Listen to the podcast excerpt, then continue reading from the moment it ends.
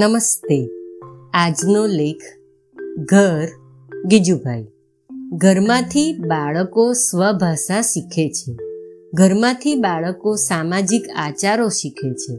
ઘરમાંથી બાળકો વ્યવહારિક વર્તન શીખે છે. ઘરમાંથી બાળકો ધર્મ અને નીતિ પણ શીખે છે. ખરી રીતે ઘર એ સૌથી મોટી પાઠશાળા છે. ઘરમાં કોઈ શીખવવા બેસતું નથી. ઘરમાં પાઠ દેવાના કે લેવાના નથી હોતા. ઘરમાં પરીક્ષા અને પાસ નાપાસ થવા પણ પણ નથી. ઘરમાં સ્વયં શિક્ષણ ચાલે છે. ઘરમાં અભ્યાસક્રમ લખેલો કે છાપેલો નથી હોતો અને તેને પહોંચી વળવા માટેના પાઠ્યપુસ્તકો પણ નથી. ઘરના કોઈ પણ ખૂણામાં જીવન શિક્ષણની નિશાળનો જુદો ભાગ અને તેની સામગ્રી નથી. અને એમ છતાં, ઘરમાંથી બાળકો નવ્વાણું ટકા જેટલું જીવન શીખે છે. ઘરમાંથી શીખેલું દ્રઢ બને છે. ઘરમાંથી શીખેલું બહુ મુશ્કેલીથી ભૂલી શકાય છે. આખરે મોટી ઉંમરના બધા શિક્ષણોને અંતે ઘરનું શિક્ષણ તો ઊભું જ રહે છે.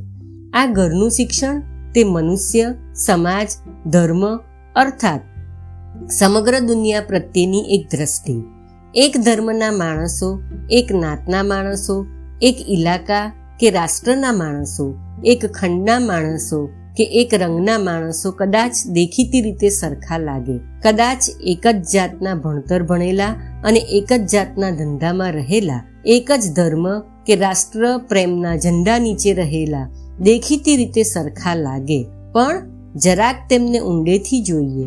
જરા તેમનો વધારે પરિચય પાડીએ તો દરેકે દરેક વ્યક્તિ જીવન પ્રત્યેની પોતાની દ્રષ્ટિમાં અને તેની ક્રિયામાં સૂક્ષ્મ રીતે જુદી પડતી માલુમ પડશે. વખતે એમ પણ બને કે સમૂહમાં સૌની ભાષા એક જ પ્રકારની બોલાય. છતાં, દરેક જણ તે ભાષા દ્વારા પોતાની વિશિષ્ટ દ્રષ્ટિ પ્રમાણે જ સમજે અને તે પ્રમાણે જ પોતાને વ્યક્ત કરે.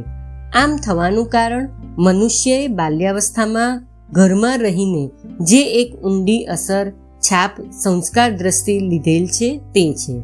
એક કુટુંબ વહેમી છે, તેમાં અનેક વહેમોની વાતો થાય છે. અનેક વહેમોમાં કુટુંબ માને છે. વહેમો અનુસાર કુટુંબના લોકો દેવ દેવીઓની માનતા કરે છે. વહેમોને લીધે ભુવા, જોગી, જતી વગેરેમાં શ્રદ્ધા રાખે છે અને વહેમોથી કુટુંબ ભયભીત બને છે. વગેરે જે બધું થાય છે, તેની વચ્ચે નાનું બાળક રહે છે અને તેનો કુટુંબના બીબામાંથી કુટુંબ જેવો જ પાક્કો ઘાટ બને છે. પાછળથી કદાચ બુદ્ધિના વિકાસ વડે બાળક આ બધા વેમોને શબ્દોથી હટાવવા દોડે છે. આચરણમાં પણ કદાચ વહેમોની સામે લડે છે. છતાં, તેનું સાચું માનસ વહેમી રહે છે અને એક નહીં તો બીજા પ્રકારના ધ્યેયમાં તે પડી શકે છે. મેલડીના વહેમમાં તે ન પડે તો વિજ્ઞાનના વહેમમાં પડે છે. ભૂવાથી તે ન ઠગાય તો તે લુચ્ચા વિજ્ઞાનીથી ઠગાય છે. એટલે જ આપણે ઉપરથી ઘણા ભણેલા ગણેલા, સામાજિક તથા ધાર્મિક બાબતોમાં જેમણે ક્રાંતિ કરી હોય, એવાને પણ તાણીએ તો મૂળમાં જઈને ઊભા રહે છે અને એક અથવા બીજી રીતે તેઓ બાલ્યકાળમાં જે મૂર્તિના ઉપાસકો થઈ ગયા હોય છે, તેની આગળ જ ઊભા હોય છે. એક બીજું કુટુંબ શ્રદ્ધાવાળું છે. તેમાં ધર્મ પ્રત્યે ભાવ છે, સાધુ પ્રત્યે આદર છે, કથા, વાર્તા, કીર્તન વગેરેમાં પ્રેમ છે, દેવ દર્શન વગેરેમાં ઉત્સાહ છે. આવા કુટુંબમાં ઉછળતું બાળક સહેજે આ કુટુંબની ભાવના, દ્રષ્ટિ, વર્તન વગેરે ઝીલે છે અને તેમ બને છે. બાળક જાણે કે ન જાણે, પણ તેની માનસિક અને આધ્યાત્મિક રચના ઉપર આ વાતાવરણ મજબૂત છાપ પાડે છે.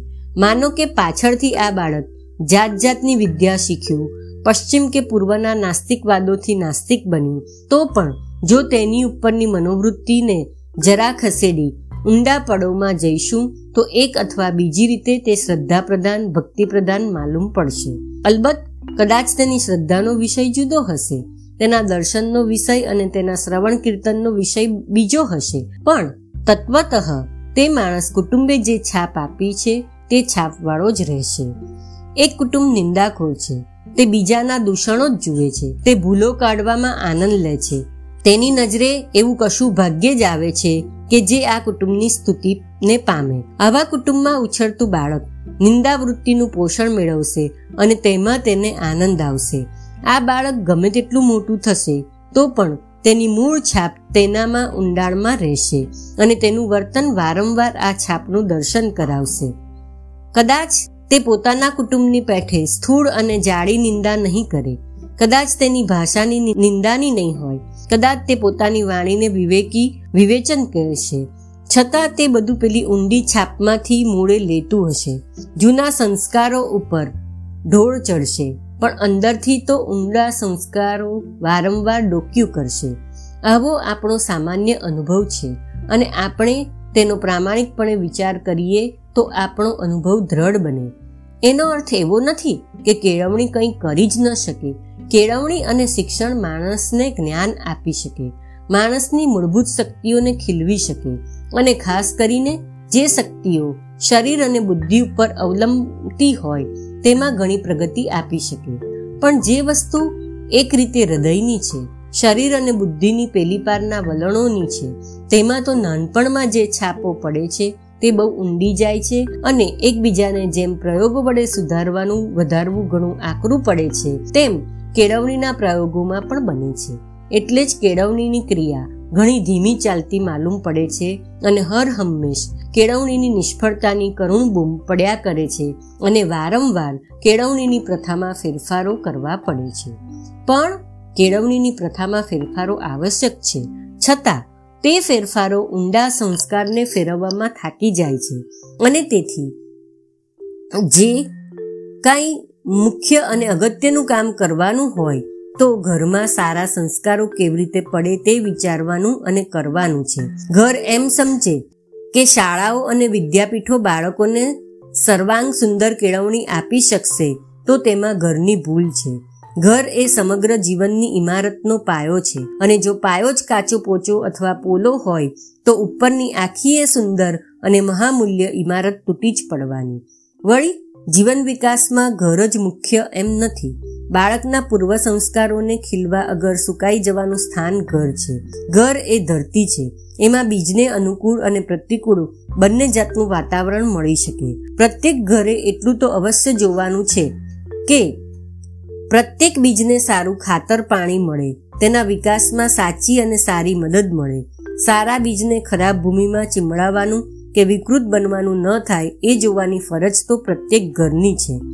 ઘરનો કાર્યપ્રદેશ પૂરો થયા પછી શાળા અને પાઠશાળાઓ છે. ઘર તરફથી જે કોઈ શાળામાં મોકલવામાં આવે તેના ઉપર આગળ ચણતર કરવાનું કામ શાળાનું છે. પૂર્વ સંસ્કાર અને ભવિષ્યની શાળા વચ્ચે ઉભેલું ઘર અતિ મહત્વની કેળવણીની સંસ્થા છે.